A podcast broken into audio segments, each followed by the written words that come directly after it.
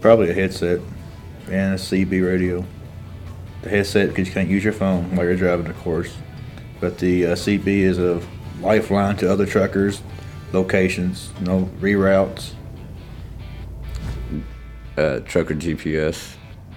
That way you know what routes you can go on without going under low bridges or being overweight to go over bridges.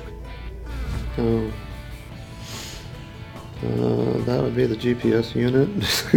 it did let me know where I'm going and whether or not I have low overheads coming up. And uh, yeah, the internet. You got to stay on top of things. It gives me a way to pay my bills online.